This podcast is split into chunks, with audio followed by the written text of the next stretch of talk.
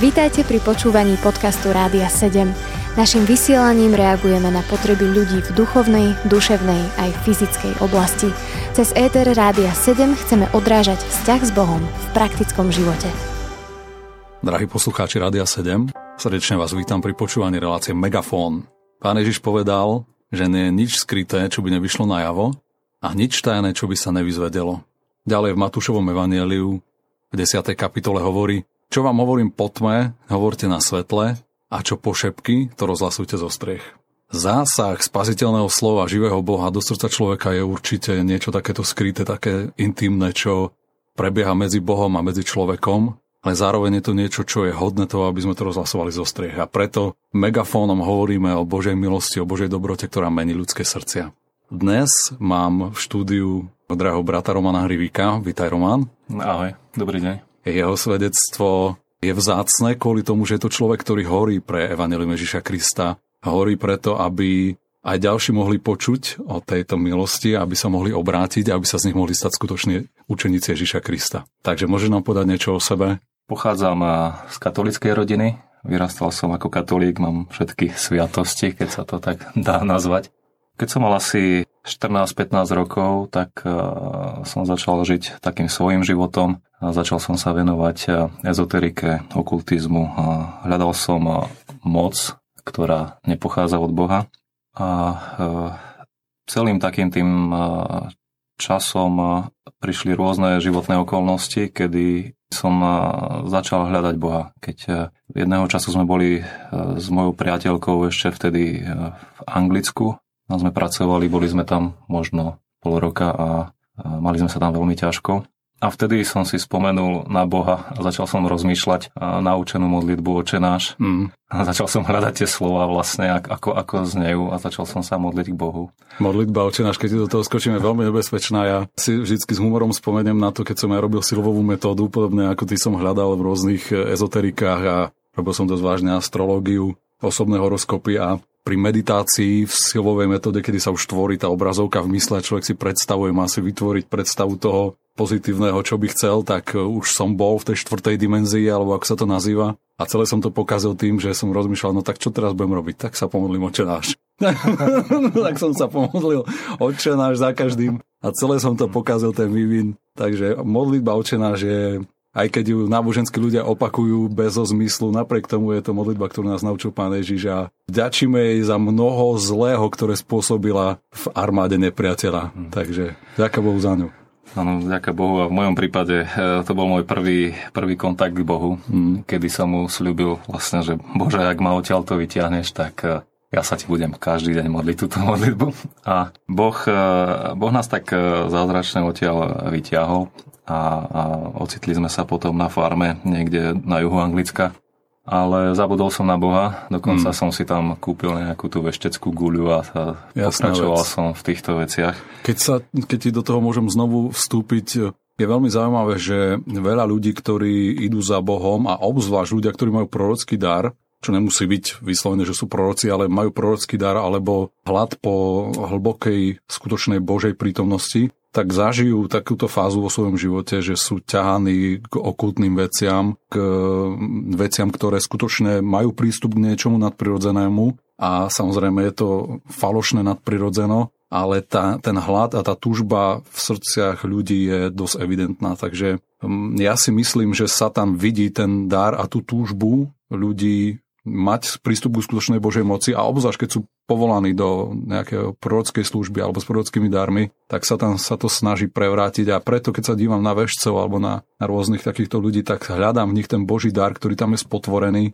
Modlím sa za to, aby ten Boží dar vyšiel na povrch a aby sa ľudia obratili k živému Bohu, tak ako nás vyzýva hospodin Boh Izraelov v starozákonných výzvach, že nerobte tieto veci, nechoďte za vešcami, nechoďte, nechoďte za čarodejníkmi, ne, nekonzultujte médiá, pretože je to ohavnosťou hospodinovi. Žiaľ, dneska to ľudia nevedia. Ale aj preto svedčíme, že je to tak. Áno, ani ja som to vtedy nevedel a naozaj som išiel až tak za koreňom. Mne nestačili nejaké mm. bežné ezoterické knižočky, tak. ale išiel som veľmi hlboko do toho a potom som sa znova rozpomenul druhýkrát na Boha, keď som mal možno 25 rokov a chcel som sa oženiť. To bolo stále zahraničí? Alebo... Nie, nie, to už, už, už bolo na, na Slovensku, okay. keď sme sa vrátili. Vedel som, že chcem Možno kvôli koreňom eh, kresťanským, ale vedel som určite, že chcem mať svadbu alebo zmluvu s mojou ženou spolu s Bohom. Mm.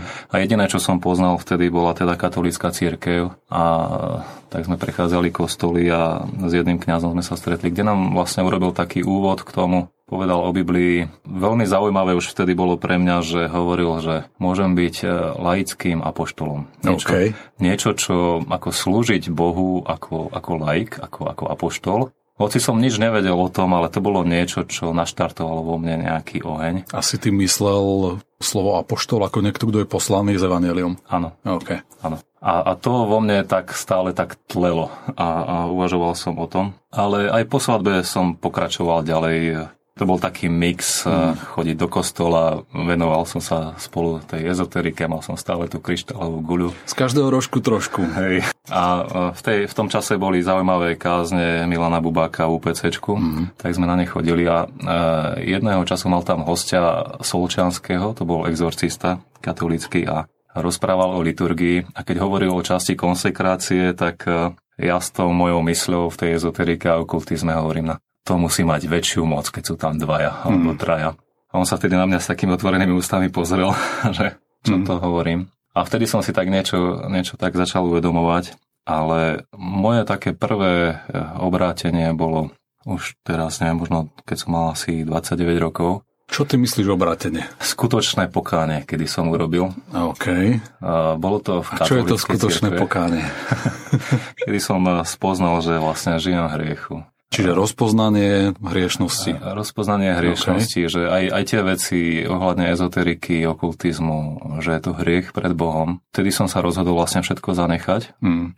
Bolo to znova v katolíckej cirkvi na nejakých duchovných cvičeniach nejakého indického kňaza. A po týchto cvičeniach bolo to veľmi silné, lebo aj ja, aj moja manželka vtedy, vtedy sme prišli o dieťa predtým a kým ešte teda bola manželka tehotná, a manželka eh, na týchto duchovných cvičeniach zacítila Boží dotyk, zacítila očistenie lona. Mm-hmm. A e, vedel som, že niečo, niečo sa udialo na týchto duchovných cvičeniach a začal som viacej hľadať Boha. Keď sa vrátim k tomu pojmu eh, obrátenie a pokánie, ľudia zažívajú v živote výrazné zvraty, to tak poviem obrat alebo zvraty, kvôli výrazným udalostiam, dajme tomu traumatickým alebo ťažkým, či sú to úmrtia alebo choroby a vtedy môžu zažiť nejaké výrazné zvraty alebo zmeny životného smeru. E, ak dobre rozumiem, to, čo ty pospisuješ, je niečo podobné, keď hovoríme o brátenie, ale veľmi dôležitý je ten faktor, že človek je zasiahnutý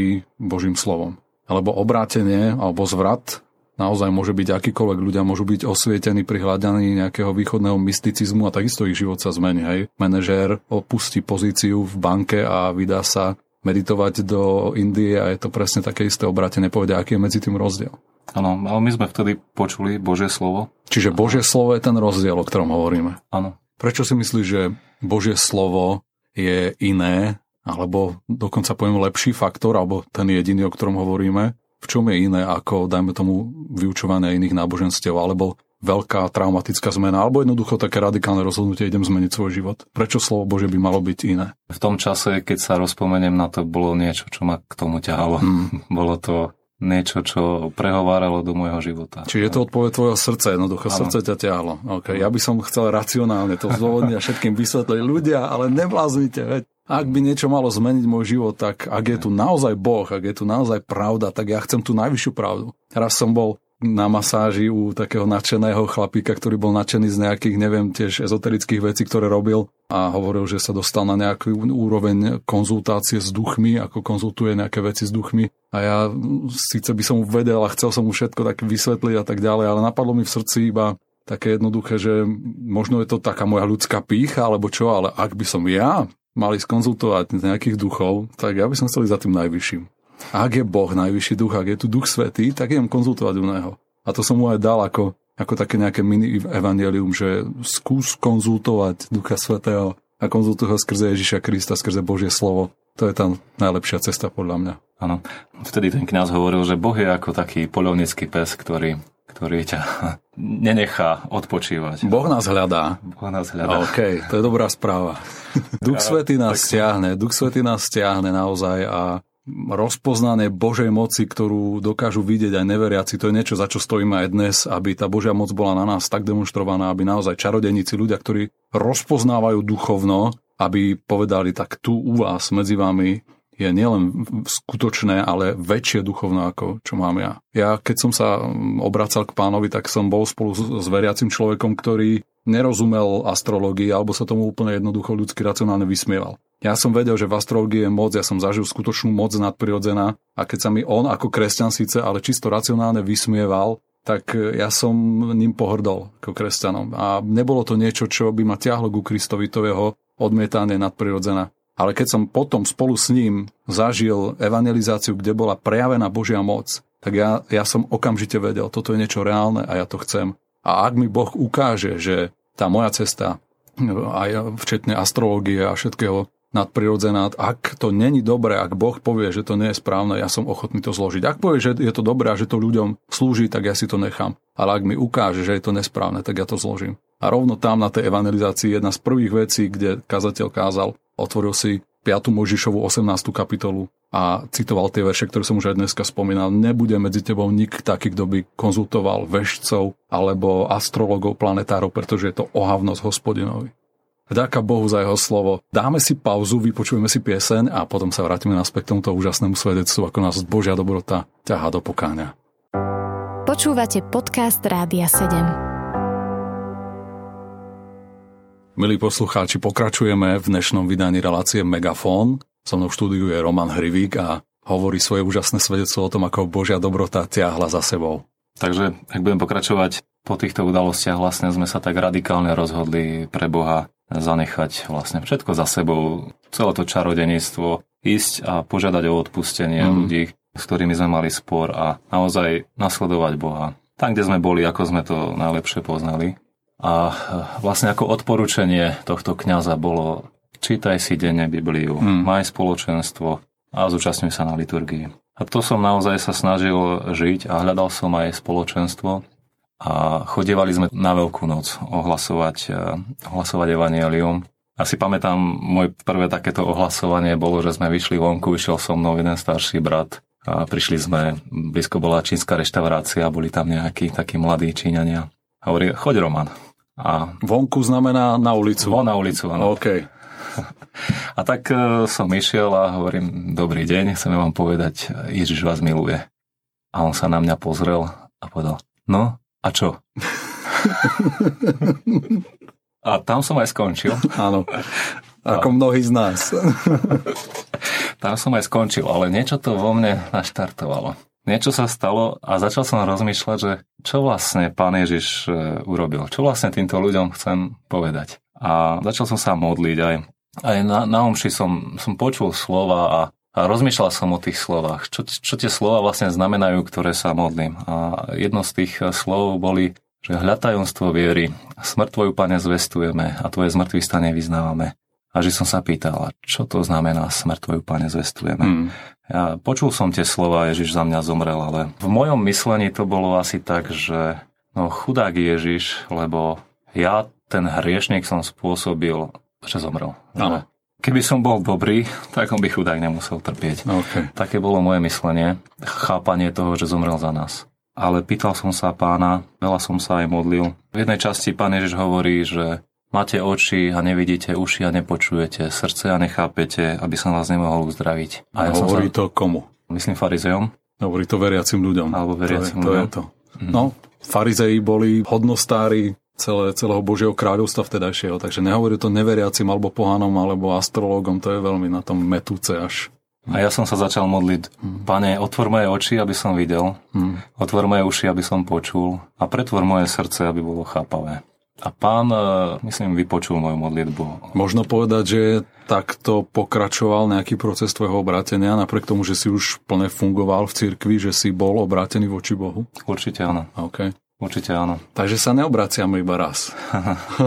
v mojom živote to obrátenie trvalo veľmi dlho. Okay. A toto bol taký proces. Hmm. Ako emavským učeníkom sa píše písme, že otvorili mysel, aby porozumeli písmu. Hmm. A myslím, že toto sa stalo.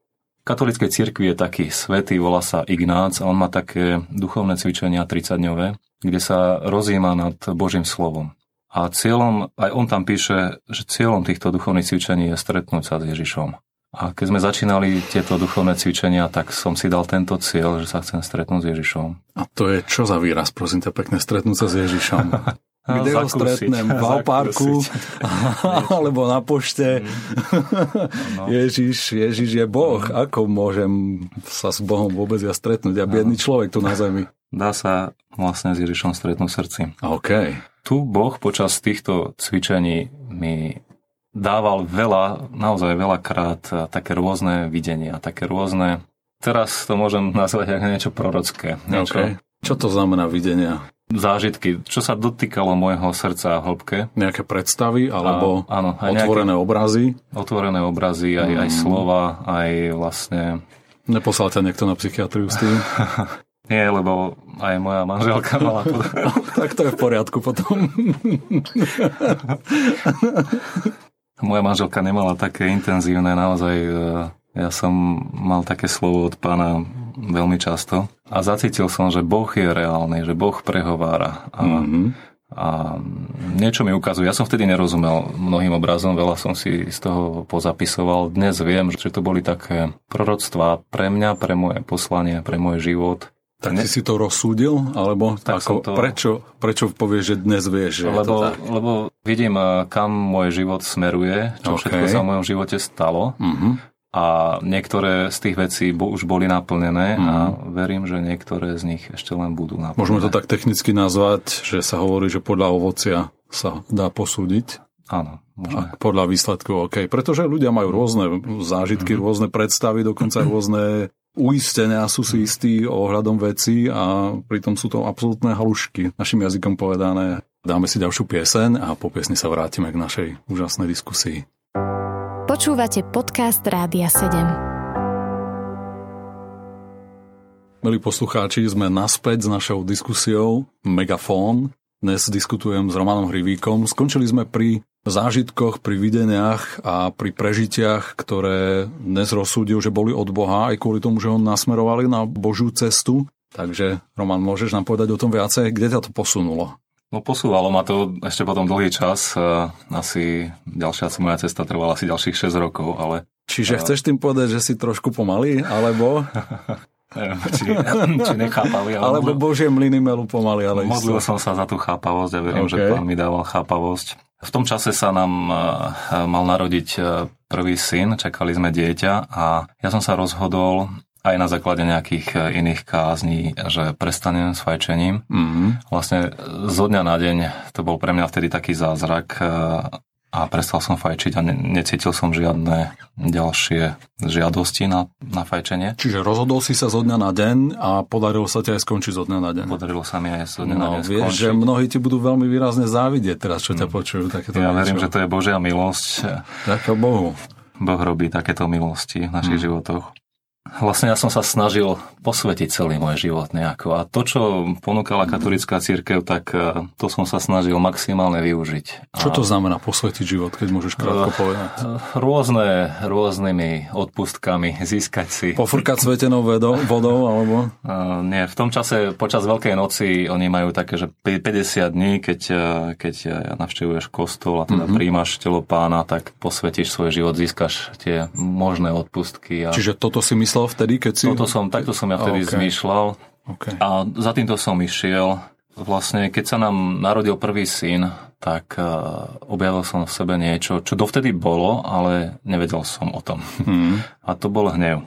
Ten hnev bol veľmi deštruktívny, ktorý ničil moju rodinu, ničil moje deti a ja som ho nechcel. Ale... Čo to znamená, že si ho objavil? Začal sa nejako viacej prejavovať, alebo si si ho iba všimol? Začal sa, všimol som si ho, okay. tak, tak všimol som okay. si ho. Predtým som bol žil iba s mojou ženou a možno nebol taký častý. Príchodom detí mm-hmm. prišli rôzne aj životné, iné, iné životné Väčšie situácie. Výzvy, áno. A vtedy mm. sa začal tak viac prejavovať. Mm-hmm. A ja som nechcel tento hnev. A hľadal som rôzne cesty. Zašiel som do rôznych ceste odpustky, mm. rúžence, okay. modlitby k svetým, všetky tieto Čiže veci. bolo to niečo negatívne, čo si sa chcel zbaviť. Áno, bral som to proste, to, čo ponúka mm. církev, to chcem proste okay. zobrať a to chcem využiť Chcem sa týchto vecí zbaviť a nechcem ich. Podarilo sa? Verím, že nejako áno, ale tá cesta bola naozaj dlhá. Takže pán na mojej ceste, uh, jak som čítal písmo, mi ukázal v knihe numery niečo, čo, čo pán Ježiš urobil pre mňa. Ako oni tam kladli ruky na, na baránka a hovorili všetky hriechy Izraela, tak uh, ja som tam uvidel, čo Boh urobil pre mňa, že on položil moje hriechy na Ježiša a on bol ten baránok, ktorý bol vyhnaný von, ktorý mm. bol ukrižovaný mimo tábor. Trpel za nás. Od tejto doby približne ja som na každej tej kázni počul evangelium, počul som dobrú správu a, a mal som v sebe veľkú radosť. Počas Veľkej noci má katolická církev obnovu krstných sľubov. Vždy som si tam hovoril, pane, prečo, prečo som bol pokrstený ako dieťa? Mm. Prečo tí ľudia, ktorí tam stáli pri tom krste, ani do kostola teraz nechodia? Mm. Ja som teraz teba spoznal, ja túžim byť teraz pokrstený a, a ako to vlastne je. A toto vždy počas tých rokov som o tom premýšľal. A jak sme riešili rôzne situácie s manželkou, tak som sa zaregistroval na jednom takom, na jednej takej stránke jedného amerického pastora, ktorý, ktorý vyučoval o manželstve, o to, ako vychádzať medzi mužom a ženou. A mal tam také otázky, že boli ste pokrstení, hovorím áno, boli ste, mhm. prijali ste Ducha Svetého, hovorím áno, však bol som Jasne. pobirmovaný. Ale neskôr som sa zdieľal o tom s jedným známym a, a on hovorí, že ja ťa pokrstím, ak chceš. Čiže človek, ktorý nie je kňazom v nejakej oficiálnej cirkvi, keď hovoríme o katolíckej cirkvi, ťa chcel pokrstiť. Áno, ja, ja som vedel o tom, že kresťan môže krstiť. A tak som začal o tom e, premýšľať, on ma naviedol, ukázal mi teda e, z písma konkrétne verše, kde sa hovorí o krste, čo to mm. vlastne znamená, že zomrieme starému človeku a, a ten je pochovaný, doslova ponorený pod vodu. A spolu s Ježišom Kristom zjednotený vstáva a rodí sa niečo nové. Boh, boh robí mm. nového človeka v nás. A ja som túžil potom, aj, aj som túžil vlastne pochovať celý ten môj hnev, všetko pod tú vodu, aby už to druhýkrát nebolo vzkriesené, aby to nepovstalo mm. k životu, aby to tam zostalo ponorené. Ale uvedomoval som si, že vlastne katolická církev hovorí o jednom krste. A kto, to, sa dá pokrstiť, je automaticky exkomunikovaný. Okay. A bol, vo mne bol veľký taký, taký vnútorný súboj, že, že čo vlastne mám urobiť. Ale predtým veľa vecí som riešil v písme, ktoré, veci, ktoré boli v písme a katolická církev nejako inak troška učí. A mal som rôzne, rôzne zážitky také, že, že keď som sa pripravoval na svetú spoveď, e, ja som za, za, zakúsil Bože odpustenie a hovorím si, Bože, prečo by som mal ísť teraz na svetú spoveď? Ale tak som išiel z poslušnosti, mm. ale potom prišli aj také, ako by som povedal, taká výhra rada vo svedomí, keď, keď cítil mi, si rozpory. Cítil som rozpory, mm. keď mi kňaz dal, dal sa mi pomodliť nejaké litanie ano. a bolo tam nejaká úsa k svetému. A ja som sa v tom čase modlil žalmy a, a videl som, že tieto veci, ktoré, ktoré boli v žalmoch, tu, tu sa mám modliť nejakému svetému. A čo si s tými rozpormi robil? A, e, no, nemodlil som sa to. Mm. Povedal som Bohu, pane, ja, ja sa toto nemôžem modliť. Ja, ja sa pomodlím očená, že sa pomodlím žalmy a ja sa pomodlím k tebe tak, ako som, ale toto sa ja nemôžem modliť. Hmm. K čomu to viedlo ďalej v tom živote? Takéto rozpory alebo tieto veci, ktoré musíme riešiť na základe písma? Viedlo to k hľadaniu pravdy a hmm. raz sme boli v Trenčine na historických slavnostiach a rozprávali sme sa tam s jedným a rozprával o baroku, o renesancii a, a v tom čase uh, som mal v mysli verš uh, Pavlov, uh, myslím, že to je v Korinským, že Rozhodol som sa, bratia, medzi vami poznať Ježiša Krista a to ukrižovaného. A nič iné. A nič iné. Hmm. A ja som, ja som jednoducho, ja som vždy s dobrou myslou myslel katolíckej cirkvi a tak som si povedal, že toto, tieto, všetky tie úcty, všetky tie veci, čo sú okolo kríža, že to je takéto baroko, to je to niečo, čo je takéto pekné, mohutné na, na krásu církvy ale ja som sa rozhodol ako Pavol poznať iba Ježiša Krista. A tak som na chvíľu, na istý čas odložil tieto kvety a chcel som vidieť iba Ježišov kríž. Podarilo sa? Podarilo sa, dnes viem, že sa to podarilo. A pán mi ukázal naozaj podstatu kríža. Dnes viem, čo to znamená, keď sa aj v cirkvi modlia smrť tvoju, pane, zvestujeme a mm. tvoje zmrtvých stane vyznávame. A som naozaj šťastný, že mi to pán ukázal. Ale tieto veci som musel riešiť a rozhodol som sa, že asi budem musieť odísť z katolíckej cirkvi, pretože jak aj Pavol hovoril niekde o jedení mesa a nejedení mesa, o pohoršovaní bratov, ja som mal výhradu vo svedomí, ja som sa nemohol tieto modlitby modliť. Čiže tieto modlitby boli tým základným rozporom, ktorý si riešil? Alebo mm. aj krst? Tam bolo veľa rozporov. Veľa rozporov. Veľa Čo sa stalo, keď si sa dal pokrstiť? Teda a... ponoriť? Ako to ešte, grecké slovo baptizo znamená? Ešte by som chcel eh, spomenúť, vlastne, ak som sa rozhodoval, že musím odísť z cirkvi, tak uh, modlil som sa veľa. a pán mi ukázal slovo z Izaiáša. Ja to prečítam. Výjdite z Babela, utečte z Chaldejska, hlasom jasotu hlásajte, oznamujte to, poroznášajte to až do končín zeme. A vravte, pán vykúpil svojho sluhu Jakoba.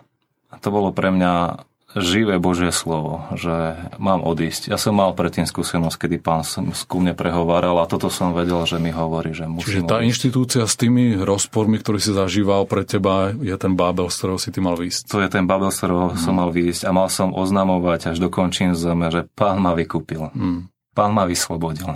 A to naozaj urobil. Keď som bol pokrstený, keď sa ma spýtal ten, ktorý ma krstil, že no čo Roman, ako prvé, čo ma napadlo, sloboda. Sloboda. Sloboda. Kristus nás prišiel vyslobodiť. Podarilo sa ti prísť bližšie ku Kristovi cez poznanie pravdy? Áno. Ak som odchádzal z katolíckej cirkvi, hovorím, no kam pôjdem teraz? Hmm. Ja som tieto protestantské ani nejak tomu nevenoval pozornosť, pre mňa to boli všetci, že sektári a tak. Hmm. A začal som pozerať tie ich stránky a čomu veríme a každý tam mal to, čo som ja, to, čo mne pán ukázal v numeri a v písme, Hmm. čo pre mňa Ježiš urobil, to som videl na každých tých stránkach.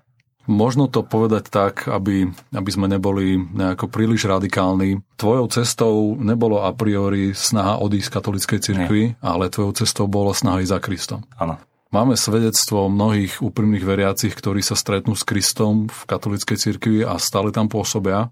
A máme svedectvo ľudí, ktorí naozaj museli pre túžbu a pre vedenie Bohom, presne tak, ako ty svedčíš, ich cesta za Kristom bola cesta konfrontácie s učením a praxou katolíckej cirkvi. Roman, kde si dnes? Kde si ty a tvoja rodina? Kde ste s Kristom? Čo je tvojou vášnou a čo si praješ? Za čo sa modlíš? A kde budeš o 10 rokov? Dnes, dnes vidím, že v katolíckej cirkvi je mohutné pokánie, ale nie sú tam a, tie ďalšie, ďalšie časti, ktoré sú potrebné ku spase. Hmm. A To je krst vo vode a prijať Ducha Svetého. A ja som toto od pána dostal a dnes hovorím pre Evangelium. Dnes e, vychádzam von do ulic a, a stretávam sa s ľuďmi, rozprávame sa o pravde Evangelia, a modlíme sa za nich, požehnávame a, a verím, že toto je cesta, ktorú pán chce, aby sme išli. Hmm. Aby sme žili život taký, ako sa píše aj v knihe skutkov. Ten zápal, o ktorom hovoríš, určite pochádza z Ducha Svetého. Nie je to naša vášen, lebo my prirodzené asi, a hlavne po takých odmietnutiach, ako ty hovoríš, už sa na to vykašlem, hej, prečo by sa mi mali vysmievať, alebo však predsa, nedaj Bože, nejaký známy ma uvidia, čo som taký jehovista, že tu na uliciach hovorím. Mať skutočnú vášeň pre duše, to pochádza z Ducha Svetého. Povedz, čo to pre teba znamená, že ťa Duch Svetý naplnil. Ja cítim e, veľkú radosť. Určite to nebolo niečo liturgické, že ti povedali, tak teraz si dostal Ducha Svetého. Nie, Okay. nie, to bolo to bol Boží dotyk. Viem, že Pán je prítomný. Mm. Vždy, vždy, keď sa modlím, Pán je prítomný. A je jedno, či spieva takú pesničku, onakú pesničku Áno. niekto. Vždy som s Pánom a viem, že je pri mne. Len Ducha Svetého nás určite vedie k tomu, aby sme si nenechali túto dobrú správu pre seba. Aj preto v tomto megafóne to kričíme zo strech, ako nám to Ježiš povedal. Kričíme to do éteru, že Ježiš je živý a že s ním dnes je možné žiť život, ktorý má zmysel nielen pre nás samých, ale ten zmysel je aj v tom, že zasahujeme iných, že im hovoríme dobrú správu. Boh je dobrý, zmierte sa s ním. Čo by si odporúčal našim poslucháčom, ktorí poznajú Krista a ktorí sa nezdielajú tak, ako by sa mohli? Keď sme začínali s evangelizáciou v našom zbore, tak eh, pán mi dal na srdce také slovo. Zakýval som tak prorocky na bratov v zbore, ako keď Peter kýval z lode, aby prišli pomôcť eh, s úlovkou rýb, ktoré chytili. Mm. Povedal som, a to chcem aj teraz povedať, že moja cesta k Bohu trvala možno okolo 20 rokov. Keby som stretol niekoho, kto by mi povedal naozaj pravdu, nemusel to byť 20 rokov, možno len 2 roky. A ja by som chcel tiež teraz tak zakývať na poslucháčov, aby vyšli, aby pomohli s úlovkom, lebo žatvy je mnoho a ľudia potrebujú počuť evanelium. To je naše pozbudené aj pre vás. Hovorte dobrú správu, milí naši poslucháči. Ak nepoznáte Krista osobné, hľadajte ho. Ďakujeme ti, pane, že si sa dal nájsť aj nám a že si sa dal nájsť Romanovi Hrivíkovi. Ďaká. Amen. Amen. Počúvali ste podcast Rádia 7. Informácie o možnostiach podpory našej služby nájdete na radio7.sk.